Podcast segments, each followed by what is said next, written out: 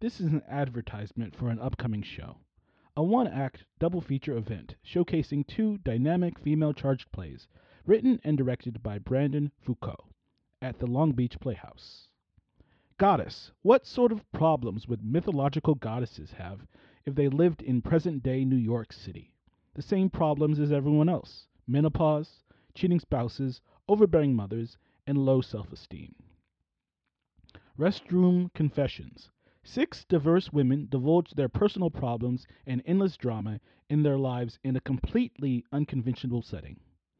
The show plays March 10th, 2023 through March 12th, 2023. Hello, I'm Patrick Chavis, and you're listening to LA Theater Bites review of the world premiere of Little Theater at Rogue Machine Theater, December 8th through January 8th, 2023. Little Theater is about three unique individuals running a small theater in the 90s. The owner of the theater, Monica, played by Jeannie O'Hara. Monica is an older lady with a dirty mouth and opinions about almost everything. Danny, played by Ryan Brophy, is second in command. He builds sets and helps with a lot of the physical maintenance of the theater, fixing toilets, etc.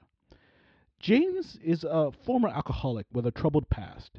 He's partly working at the theater to pay off his debt to society. James has terrible anxiety and appears to be a screw up, unable to answer phones correctly. Surprisingly, he's a decent playwright. James narrates the play as he talks about his days working at the El Centro with Danny and Monica. This play wants to be funny, but doesn't quite make it there. At its best, the relationship between the characters are cute but rarely funny. This script puts a lot of faith on the performance and comedy from Monica's character. Monica's character would be like a great side character in a story, but Tanner, the playwright, has made her a big part of the story, and she's just not intriguing, at least through dialogue alone. If her character had been explored more, there might have been something funnier to pull from, but all we get is the constant bickering from her and the other characters. Old people say the darndest things is only so funny because it's not like it doesn't happen all the time. Besides watching Monica freak out about her desk, show me why she's so freaked out about her desk being changed. That's probably even funnier. Even the main premise that excites you about this concept is the backstage workings of a theater. Rarely any discussions about the actors, or see or hear any shenanigans that happen during different nights.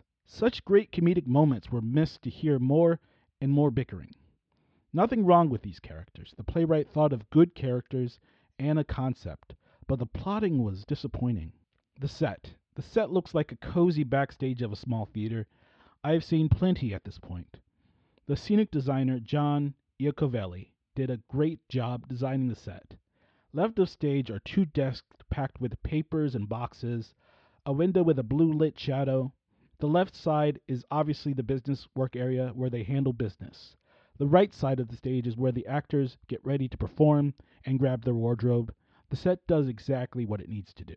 The acting. One of the funniest moments was in the first act with James, played by Zachary Grant. He's alone in the office and starts dancing around the office. In contrast with his nervous acting around the other characters, the dancing is surprisingly loose, and Zachary Grant really goes for it. I actually really loved the character of Monica and thought Jeannie O'Hara's portrayal was quite good. After all the antics and the bickering, the play does end on a sweet note. I give Little Theater at Rogue Machine Theater a 7.3 out of 10. It's an average show. Thank you for listening, and thank you for supporting LA Theater.